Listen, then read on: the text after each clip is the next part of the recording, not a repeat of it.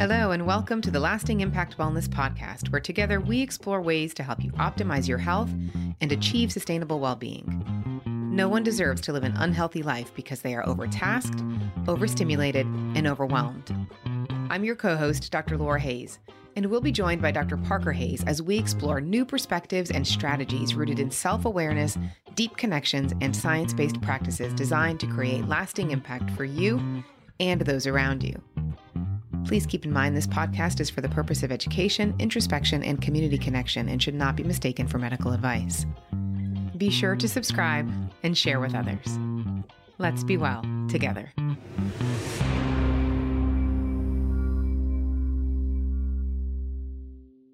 Hello, and welcome to Lasting Impact Wellness, the podcast that helps you optimize your health and well being through science based practices, practical knowledge, and honest discussions.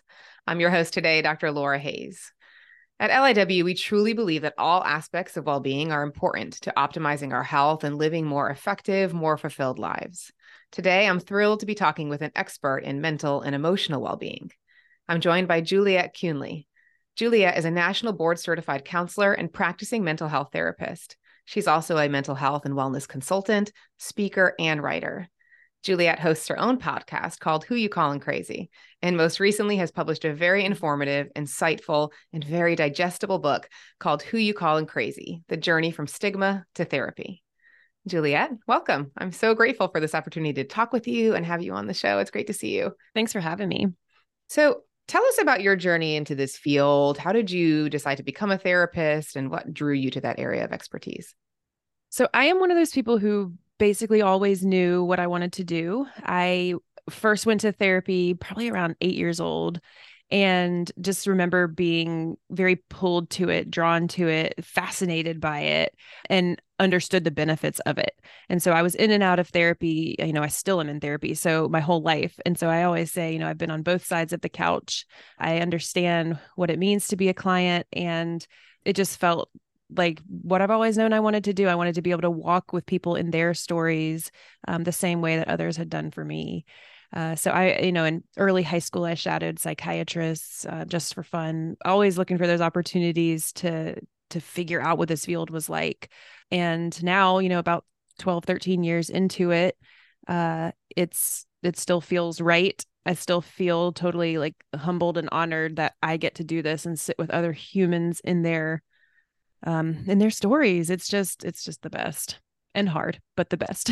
That's great and i know our listeners can't see you like i can but it's clear that you light up when you talk about it and that's really special too. That's how you kind of know you're in the right place doing the thing you're supposed to be doing so to speak.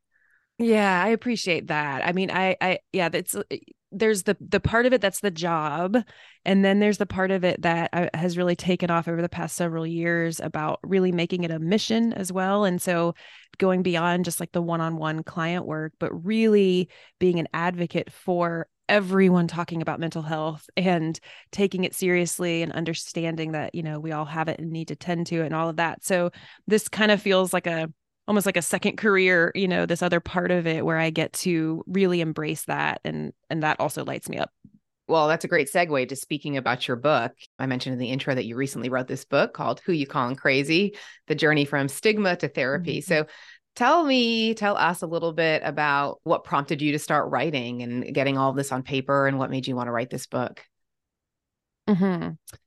Oh gosh, I never kind of like how I always say, I'm not, I'm not going to have a podcast, then I had a podcast. I'm not going to write a book. Then like when you say kind of, I find my found myself saying the same things over and over, you know, and wanting desperately to be heard and have people receive it.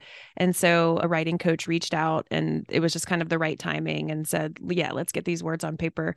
It made sense at the time because through the pandemic we were you know we we're all talking about mental health differently finally there's still a long way to go on moving the the needle on stigma, but it, is moving. We are talking about it much differently since going through that collective trauma. So that's what I wanted to jump on. I wanted to to make that more than just a moment and really hope that we can keep that dialogue going.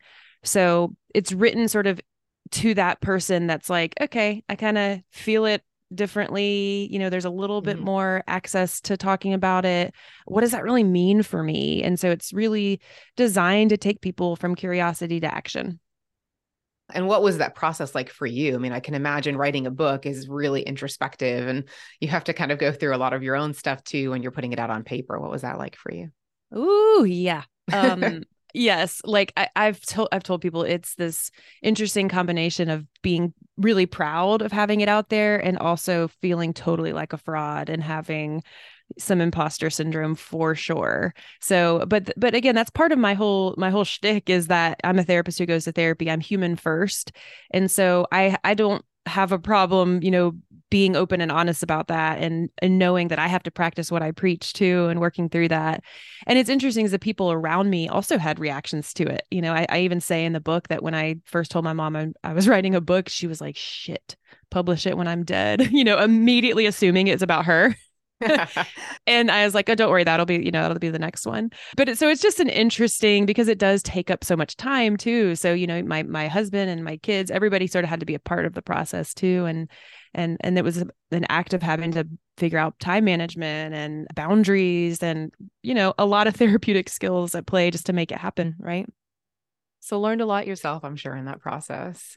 Well, it's interesting yes. you said I'm human first. I had a patient just on my last shift who uh, he had been given this pretty terrible diagnosis not too long ago and it was all new to him and he was feeling really overwhelmed by the whole thing and came in to see me for an acute problem and he got really tearful about it and he he just sort of suddenly said i'm not supposed to cry kind of the almost that typical thing you hear about in movies he said i'm a marine and my dad always said boys don't cry and certainly mm. marines don't cry and my first response to him was, Well, sir, I know you're all of those things, but you're human first. And I find myself kind of having to remind people of that a lot patients who are really emotional for whatever they're feeling and i think well you're in the emergency department I mean, of course you're scared of course you're terrified or you're in pain. I mean it's okay to have these emotions but you talk about emotions in the book too and how it just seems i don't know what's your experience with that you know it seems like people just mm. they almost feel like they're not supposed to have emotions like we're all supposed to be these robots who can't have feelings and if god forbid they express those feelings you know something bad's going to happen right what that means about them or what mm-hmm. other people will think yeah i mean thank goodness that there are people like you that can just even remind this guy about that and sort of give him the permission to think about it differently because yeah what we see is there can be a lot of layers. So sometimes there are those gender, the intersections of gender, of culture, of race that you know different messaging people have received throughout their lives of of what emotions mean or who should see them and we internalize those. I mean that is that is what stigma is. I talk about all the different kinds of stigma and, and where that comes from, you know, public, institutional, structural, and then our own internalized stigma that has, you know, emanated from all of that other stuff. It's a lot to unlearn.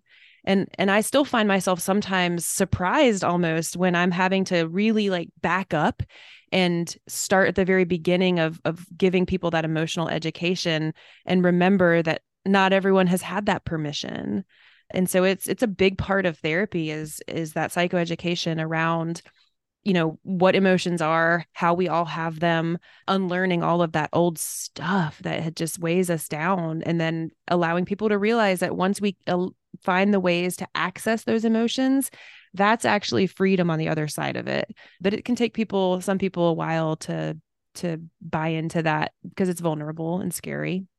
Right and i also think this shows up in our lives in so many ways. But as you were speaking, it made me think of even how, as parents, we have all these expectations that society has placed on us, but also that we place on ourselves. And it's okay to get annoyed with your kid because they're annoying you, you know, but yes. we we ha- we feel that emotion and then we suddenly feel guilty about it and we think, "Oh, well, I'm not supposed to feel that way. That's my kid or he's just being a kid or whatever." But I think it's remembering that we are all humans first and being human is so amazing and fascinating, but it's super yeah. complex and allowing mm-hmm. yourself to feel all those things and be able to express them and finding people in your life who won't judge you for it too, which therapy is great for. You're an objective listener. You don't have any judgment there. So that's nice. It's a nice outlet yeah. for people. And there's so much skill building and teaching too about, you know, I think the antidote to judgment is curiosity. And if we meet emotion, just to keep going with this, you know, example, if we meet emotion with judgment, whether it's I'm weak or I'm scared of your emotions. Sometimes as parents, we might experience that too. If our kid is expressing some overwhelming emotion and it triggers something in us, and we don't realize that we're having a reaction that's really fear based. But if we can meet instead of any sort of judgment, if we can just meet emotion with curiosity, I wonder what this is trying to tell me. I wonder what my kiddo is trying to tell me. It just shifts our whole relationship to it. And I'm sure that's helpful with your spouse and partner too. Anybody. Yeah. Yeah, exactly. So back to the book. This is in the very beginning of the book. And I thought, oh my gosh, that's exactly what we talk about at Lasting Impact. And it's this ultimate trifecta. Can you explain to the listeners what you mean by that term? Yeah. So that's physical health, mental health, and spiritual health. And to me, it's non negotiable. Those are part of all of us it's holistic wellness so yeah i know that's that's y'all's mission too you know and in my practice that i own sun counseling and wellness it's we really try to be able to say yes to the whole person mind body spirit mind body soul so that's talk therapy mental health therapy nutrition therapy integrative wellness offerings because we're not just these isolated components. And so what i launch into in the book is really we have more permission to access taking care of our physical health. It's more normalized to go to your at least to go to your annual physical to you know if you hurt yourself get an accident to go and get it checked out. We really need to treat mental health the same way uh, proactively reactively all of the above. And spiritual health it means something different to everybody so it's not just religion and a higher power even to me it's all of these components when we acknowledge them all and make room to take care of all of them, we give ourselves the best chance of being fulfilled and balanced and whatever kind of growth or healing might mean to us individually. Mm-hmm. And as you say, we all have mental health. It's a part of us. So we should be yeah. Looking at it, embracing it, figuring out how to optimize it, really just like we would with our physical health and our spiritual health. What does mental health look like? I mean, for people listening to this episode today, everybody has kind of their own opinion, but tell us in general, what does mental health look like? Yeah. So I was just, I was thinking of an example of even the other day, you know, my dad was introducing my mom to somebody and it, and he's like not not that she has mental health issues but she's excited that that Juliet is here it, it, even this guy who like you know has known my mission for so long and has allegedly read the book you know I think that we we have equated mental health, mental health issues with what we probably mean is mental illness. Uh, and still super judgmentally. So I kind of like to think about it even like this continuum. Mental health is not just disorder and struggle, just mm-hmm. like physical health. And I say this in the book, just like physical health is not just cancer and broken bones. right. So our mental health is really, you know, our our collection of our emotional, psychological, social well being. It's how we think, feel, act, relate to others in the world, how we take in and deal with emotions, both comfortable and uncomfortable, how we place value on certain things. I mean, it is it's it's foundational to everything and the interplay of how it affects you know physical health and spiritual health and all of that i mean it's something that is not good or bad it just is well, and we often say your health is more than just the absence of disease. And yes. I think some people think of it like, well, I'm healthy. And they just kind of mean, well, I don't have high blood pressure. I don't have right. high cholesterol. I haven't had a heart attack. I don't have cancer. And yes, to some degree, that does equate to, yes, you're healthy, or maybe you're healthier than the individual who has those chronic diseases. But are you really healthy? Just because you don't have a disease mm. process, it doesn't mean you don't struggle with chronic stress or mm-hmm. poor sleep or poor relationships. So yeah. it's interesting you mentioned the stigma, but even just changing the general societal viewpoint of this and opening that dialogue so we can have more open conversations about things like this is is just so important, which is why honestly I love your mm-hmm. book. Yeah. Um, so you mentioned that your personal mission, you mentioned the word mission when we first started, and yeah. you say in mm-hmm. the book that ending the stigma surrounding mental health and mental illness is your personal mission.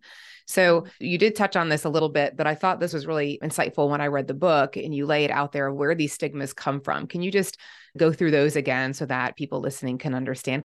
I have a few different things that I first I go through the seven different types of stigma that have been defined. I, I mentioned a couple before, like public and institutional associated stigma and understand what the different types of stigma are. It's just like anything. We have that awareness, we have a better chance of challenging it, unlearning it, catching it when we we do it do it our own implicit biases or calling someone out when when they might kind of fall into that as well. But the other big part is just the language we use. So, I mean, it's why I named the book and the podcast "Who You Calling Crazy." It's it's catchy, but it's really my attempt at taking back that language that that so often we use words that are pathologizing, stigmatizing, really dismissive. You know, I know what we mean, but am calling attention to the fact that sometimes when we do it so casually and flippantly, it you know, it discredits people's experience who truly do struggle with a diagnosable mental illness. And it, again, it per- continues to perpetuate some of these other stigma. So, other examples I give are around certain diagnoses. And I've seen this increase as people, more and more people are, are on social media. It's very, you'll see people use terms like OCD or PTSD just to reference something that's just kind of silly and casual. And when we do that inappropriately, again, without knowing if someone truly meets the, the diagnostic criteria for that disease disorder, then we're really doing all of us an injustice because it shows our ignorance and our lack of understanding of what it is. So, a lot of ending stigma involves being much more aware of the language that we use and having these types of podcasts and and this dialogue having your book out there it's great to just create some more awareness around this. I think as we as a society are more open to learning about mental health and mental illness over time, it will become less stigmatized. It will become more accepted and hopefully that will open a lot of doors for people to come forward and and ask for help. Yeah, and that's the thing. When stigma keeps people from accessing the support they need, it disempowers folks it it you know it makes people feel like they don't have the agency or the permission it makes them question and judge themselves and and so again when we can this isn't to shame anybody because I do too. I say things sometimes I'm like, "Ooh, that was not right. That was cringy." It's it's just for us to be more aware of it because just like any important work that we that anyone over time has ever done to to affect change, it starts with these little little quote unquote little things of just being able to make sure that you're speaking about it appropriately or calling attention to it for others to do the same mm-hmm.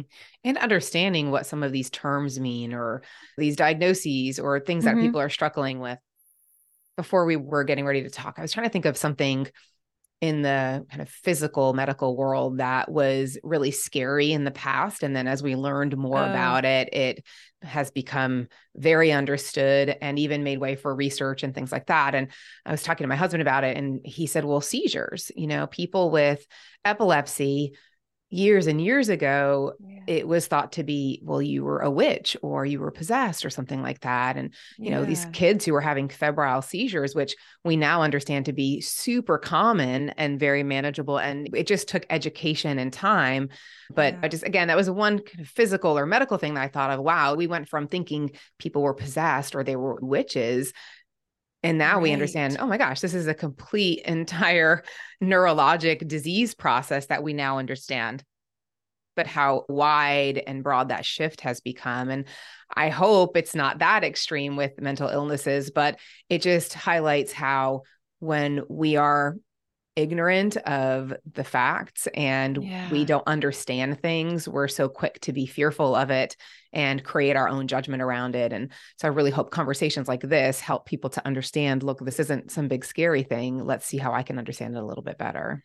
Oh, I love that that you've drawn those comparisons because that that is how so many things are you know we we tend to meet things like like you said with fear and judgment but and people like data and facts so i'll throw this out there that you know one in five adults will experience a mental illness each year one in six youth and i guarantee you that's underreported mm-hmm. so so much again of this mission of the message in this book and is that this is not just other people you know so as we again continue to learn more about this but also open up to the idea that all of us are impacted by it whether it's us ourselves or people we know it's it's it makes it less scary and othered mm-hmm. We talk a lot about values. We even have some episodes about kind of core values, your personal foundation, your guiding principles. And you have a whole chapter about that in the book. So, from a therapist point of view, I'm curious why are values so important in our lives? How does that play mm. into our mental health? Yeah, talk about something else that lights me up. I think values work is so integral to the therapeutic process. I introduce it with every client and we we use it in the beginning and then at various touch points throughout our work together. But I think we don't, we aren't asked to stop and really consider our values enough. And so our values really guide us. They guide the decisions we make, our goals and our dreams. They they guide our communication styles. You know, I just think that we don't pay enough attention to them intentionally. So, how it fits in the therapy world is when we are not living aligned to our actually, you know, our actual true personal values, then that's when we can feel that imbalance. We can feel unfulfilled, dissatisfied, even just have like more symptomology, you know, et cetera. So when I say it has to be our own personal values, this is where a lot of the therapeutic work is. And I think the example I give in the book is around body image and eating disorder clients that we work with where people come to realize that they have been operating from a value which is truly a societal value of our diet culture that says i have to look a certain way that there is just one ideal all of the things and they have been really living by that value and that has been contributing to overexercise disordered eating symptoms self-loathing all of the things. And when we can help them recognize like wait a second that's not actually my personal value. I adopted that value and have been carrying it as truth hmm. we can unlearn that and we can replace that with something that's an actual value for that person which might be you know something that may seemingly not be connected but it might be adventure. And yeah this person can then use adventure as kind of their guiding light and their north star and and and now they're going out and doing things and seeking you know spontaneity in ways that they never were because the disorder was holding them back. So that's just a, a small example of how it how it can show up. We can also use values to help you know shape the the treatment goals that we come come up with together. So if you're saying that you're coming in here because you don't have great friendships, then we understand one of your values is probably connection, for example. And so we we can gauge progress in treatment too by recognizing how much closer we are living to that value, uh, how much energy, attention, and focus a particular value is getting. Oh, those are great examples. You're you're speaking my language right now. I mean, yes. I think it's so true that we don't. Well, first of all, a lot of us don't just stop that's the first part. It's just right. stopping, taking a pause. I tell my kids, I use the term take a beat. So if they start to get kind of riled up or something, I'll just say, take a beat, which just means like, let's just stop for a 2nd mm-hmm. and then mm-hmm. take a breath. And so we don't do that. A lot of us, unfortunately, myself included, you know, we're all, yeah. we're all human, as we said in the beginning, yeah. we're all human and we're all guilty of that. Mm-hmm. Exactly. But when we do stop, as you mentioned, really contemplating these things, contemplating what are my values, what are my core values, and not just contemplating, like write them down, make a list. Yes. It's a great exercise that we encourage our clients to do this who go through our programs is actually stop, sit with this for a little while and see what feels right and see what feels like it aligns with you because that's when you can start finding those mismatches between your values and your behaviors, your intentions yes. and your actions. Because when you feel mismatched is when you feel you really feel it. And yes. you know, I, I think the pandemic, for me at least, it forced me to kind of stop and take that pause because I think a lot of us were feeling really overwhelmed by just yeah. all the external stuff. And then it brewed up a lot of internal stuff. And if you didn't stop and take a pause, then maybe you're feeling it now, now that the, yes. the, dust has settled, so to speak. And it's that moment or that act of taking that pause and sitting with it, thinking and contemplating what those values are is, is hugely important. So I love the examples you gave and the way you described it. Yeah. And I would also say like the reason I do this multiple times with clients is, is that our values will shift. Mm-hmm. kind of dependent on our you know the season of life who we're in relationship with our own self concept as it's shifting so it's not a one and done activity either. Mm-hmm. uh, and and it's but it can be so powerful when you recognize like gosh that's actually something that i've been carrying from my family of origin or from peers or and then it's important to to dig into how you define those values. And lots of people if i lined up 10 people they all might have a different definition of success for example. So it's it's also really important to get clear on what it means to you. And then that can also help you stay in your lane when you kind of get caught up in some social comparison stuff or whatever it might be because you have to understand that everyone has their own value system that they're defining uniquely for them as well. And that's so freeing too because it's like okay they get to define success that way but i'm i'm doing me and this this is aligned for me and that's enough. If we can approach ourselves in a non-judgmental way when we're analyzing these things and showing ourselves some grace and some self-compassion then it helps us to be a little more open and forgiving to others as well a couple things you talk about in the book that I just wanted to bring up because I think again you mentioned kind of social media and gosh the world is changing so quickly around us and who knows what things will be like in another 10 20 years from now. But this phrase in the last maybe decade or so and probably perpetuated by social media is this negative self-talk or we we use that term mm. self-talk.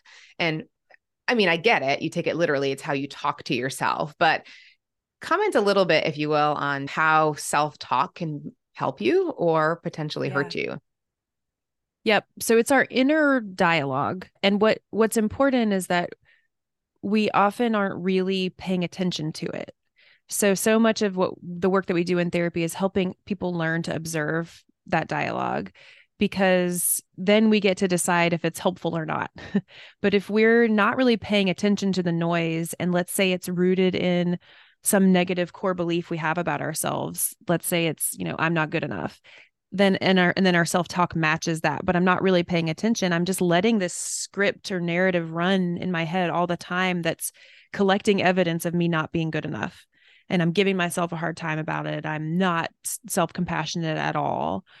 When we can learn to observe it and catch those thoughts we just we can decide what to do with it. We have much more agency over it than we might think so then i can meet it again with curiosity I can meet it with self compassion. I can sometimes directly challenge it.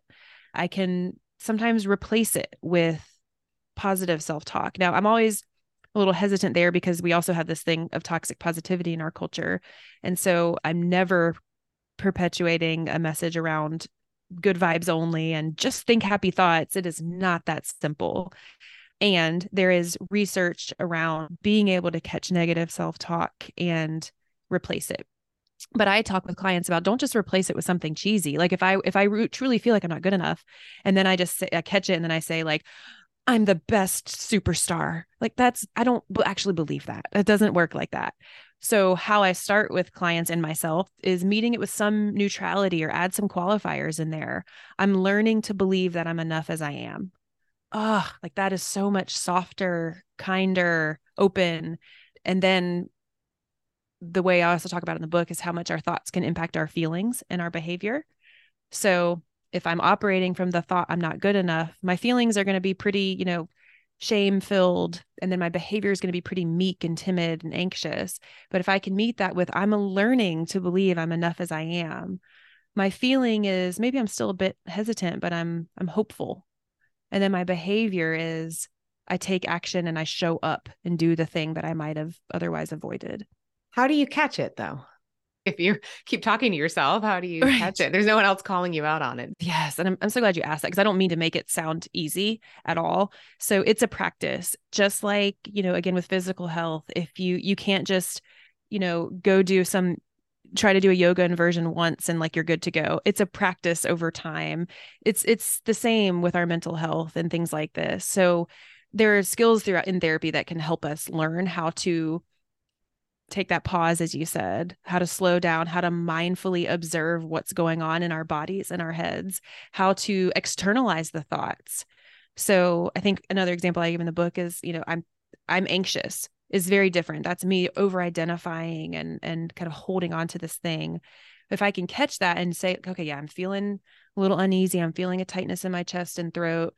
Uh, and then I say, I'm having I'm having an anxious thought. There's like one step removed from it a little bit then I notice that I'm having an anxious thought. There's even another step removed. And now I'm observing this anxiety instead of embodying it. Mm-hmm. So, I mean, that's a a quick answer at just really simply put, we have to learn to slow down and ask, just simply ask, what what am I saying to myself? Give yourself right. the chance because you will be able to identify it if you allow yourself that agency of understanding that you do have more control over it than you think. Mm-hmm. So, what is it that I'm saying to myself? Maybe journaling could help you also kind of flush some of that out. We hold on to a lot of those things as part of our identity and really taking them on as roles instead of just labels that we place on ourselves. You know, I'm anxious. Well, yeah, that's just a label. That's just a description of something. It's not who you are. And you bring up yeah. practice. That is, mm-hmm. it's such a challenge for a lot of people and myself included. But mm-hmm. really understanding that you have to practice these things, they don't happen overnight. I take care of a lot of patients in the emergency department with panic attacks. And I had my own experience with anxiety in the past. So they're kind of my people. I really enjoy taking care of those patients sitting down, spending the time with them, and I get to connect with them and explain the process and what's going on in their bodies and yes. saying, You're not crazy. And this is not in your head. This is a physiological thing that's happening. And oftentimes I'll give them some breathing exercises to practice or counting mm-hmm. exercises to practice while they breathe if they feel that sensation of panic coming on. And the analogy I use about practice is I say, Look, if you're a baseball player, you're not just going to hit a grand slam in the World Series at the first try. I mean, yeah. you have to practice and practice and practice your swinging, practice your stance, practice your mindset, all of those things. And you have to do it all the time, even when you don't need to hit the grand yes. slam. So I tell them practice the deep breathing when you don't need it. Yes. Commit to five minutes in the morning to do this exercise. And I'll give them examples that they can take. And that way, when you do need it, you've practiced it enough to be able exactly. to call upon that tool to say, okay, now I'm recognizing this feeling. Now, oh, wait, yeah, I've been practicing my swing. I can hit the grand slam now because I've been working on it. I mean, our whole life is a practice. All right. So I feel like I could talk to you forever. Seriously, this is so nice. So thank you. but we talk a little bit about showing yourself some grace and having mm-hmm. compassion. And one of the things that comes up is self care, mm. taking care of yourself, allowing to put yourself first and recognizing when you need that. If someone is listening to this and they're thinking, well, I don't have time to get a pedicure every week or go get a massage and I don't have time for that stuff, what's some advice or some simple tips or things that someone could focus yeah. on that are kind of self care involved? Yeah. So first you got to understand what self-care actually means because it has been another super watered down buzzword when it comes to mental health. So I cannot stress enough how necessary it is and again it's another non-negotiable thing. So just how you were just saying that about practicing, I love that you tell your patients that cuz I talk with clients about that all the time. The stuff that we're learning in here, don't just save it for when we're together. Don't just save it for when you're escalated and dysregulated you need to train your body train your mind and and self-care and active self-care can be doing those things that we've talked about practicing. So when you understand that it self-care is about tending to your mental health and doing those things that will protect you and help you be resilient when the inevitable hardships or discomfort come up, you you start to recognize that it is non-negotiable. We've got to unlearn that self-care is selfish that it's indulgent. It's neither of those things. It is the whole saying of, you know, you can't fill somebody else's cup until you fill your own, or put on your own oxygen mask before you put on somebody else's. That's what it's about. so mm-hmm. it can be things like spa days and golf outings. And it can also be the free day to day proactive things like drinking enough water, prioritizing sleep, saying no to something that does not feel values aligned, asking for help. Those can all be acts of self care. Those are acts of self care. Yeah. And taking that pause, taking a moment. That's exactly. right. Yeah. Right. And self care can be, we want it to be, we want to use it proactively and reactively. Uh, and so I think that's another important thing for people to know. Tell me what you mean by that. Elaborate a little more. So we tend to, to, again, we use it reactively, like okay, I, am burned out. Mm-hmm. What am I mm-hmm. going to do to take care of myself? I'm going to go to the, I am going to go to the spa or I am going to take a vacation. Again, those things are great and they are rejuvenating. But when we fold in self care into our daily routine, that's proact, those are proactive measures mm-hmm. so that maybe we can actually prevent the buildup of working toward burnout. Maybe totally. we can actually keep ourselves more regulated. Mm-hmm. Exactly. It's what can we be doing now? That's our whole message at Lasting Impact. What can you do now that's helping your future self the most? And that's um, and that's a great yeah, that's a great way to say it. Yeah. So if someone is out there and they may be contemplating therapy or finding a therapist, but that can be intimidating for a lot of people and they think I'm not really sure yeah. that's what I need. What you say to them? What's the message that you'd like for them to hear? Sure. I recognize that therapy is just one path to wellness. There are a lot of access and systemic issues, and there are a lot of resources to make it accessible and affordable for people. So I I believe that there is a therapist out there for everyone.